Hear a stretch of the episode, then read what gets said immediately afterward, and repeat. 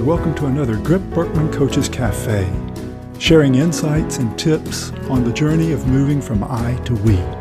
I'm joined by Dr. Paul Ford, author and pioneer of Grip Birkman and Moving from I to We.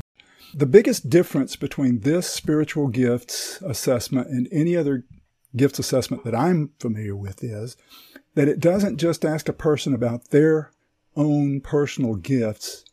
Uh, the, it, it is in the context of relationships. Um, and it's confirmed by other people who know you, who are close to you, who work with you, who have seen your gifts at work.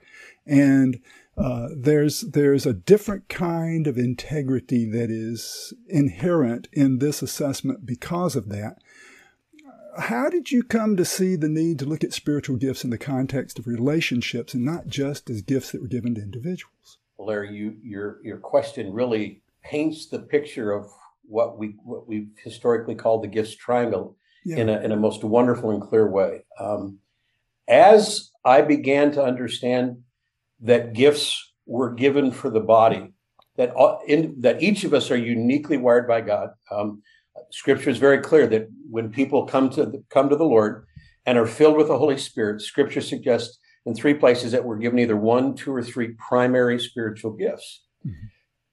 to serve others. Each one was those gifts were given so that the I could serve the we, which is where the I to we language started coming from. God prepared each of the eyes with specific gifts to serve everybody else, and so what we realized early on, and as you know, we're still the only process that approaches gifting from what we call a relational or community standpoint. We, we look at gifts in three ways. The first is in gifts language. Um, uh, and we, we, we, we play off of 1 Peter 4 10 and 11 that talks about um, verbal equipping gifts and um, action supporting gifts. So not only what are your what are your gifts, but are they primary verbal? Are they equipping in nature? Or are they supporting, serving, nonverbal, action oriented nature? That, in and of itself, is is those two pieces are, are profoundly um, freeing for many people. So many people have wanted to be leaders, and they discover their gifts are support type gifts, and rather than being upset or disappointed, they end up finding freedom in the spirit because of that. so, part one is basic gifting and, and how your gifts function. The second piece really moves into the direct we piece that you spoke of, Larry, and that we call we call it team styles, and that is how do I fit? How does my gift combination fit when I serve on a team? In other words, as a team comes together, each teammate understands gifting and then asks the questions: Where are you strong? How are you weak? And who do you need? Which we know is our, our three of our core questions. Where are you powerful? How are you weak? Who do you need? The first one, we identify our strengths through our gifting. Secondly, where we're not gifted and are weak, then the Lord usually provides others in the team who can play those parts. And so, what we build with the team style is an intrinsic understanding that we're called to work together and we're actually called to share responsibilities. Where you're powerful, you minister primarily. Where you're weak, I will minister powerfully, and so forth. That's the second piece. The third corner um, is um, the what we now call the bodybuilding roles. The bodybuilding roles originally was designed for leaders to see how they served in leading the body. But what we, we discovered is that um, people can have an individual place where they serve. They can serve on a team, but they also may serve in the larger body in a ministry. And so the bodybuilding roles gives language for how you might fit in a larger body ministry beyond just a small group or a ministry team. And originally, we called that, um, I called it primary functions of leadership and then primary functions of stewardship. And the reason I started with that language, because your leadership grip, what we now call grip, was originally designed just for leaders. I designed it because of my absolute frustration that upwards of 70% of the, of the pastors, church planners, and missionaries I work with did not have a clear sense of their gifting uh, for a multiplicity of reasoning most folks just didn't see that much value in figuring out their gifting. And, and so um, by beginning to help people understand their gifting, I, this language, primary functions of leader, help them to, to begin to divide out the parts that fit their gifts. Which functions are the primary leadership functions? Fit their gifts. what we came to realize over the last 20 years is this isn't just a process for leaders. Um, in fact, I'm uh, don't tell anyone. I, I, still wish that in some ways we could get rid of the word leader and and move away from leader and move to bodybuilder, so we'd have a much clearer functional understanding of our steward responsibility as leaders. Um, but now we move to the bodybuilding roles because we want everyone to understand what part they might fit in in a larger body ministry. And so that's a very short um, summary of, of how the language changed so that it, would, it could serve uh, really serve the whole body of Christ and not just leaders. You talked a little bit about that change in the three terms that have been used for what we now know as bodybuilding roles primary functions of leadership, then primary function of stewardship, and then bodybuilding role.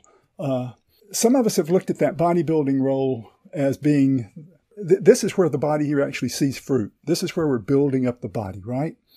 Uh, and as people are looking at that part of the triangle, I guess uh, you've you've probably answered the question I, that, that I'm thinking about. Why did we need three corners to look at, at, gifts in this way? Because again, this is this is unique. I don't think any other assessment does this because they don't look at it in the context of relationships.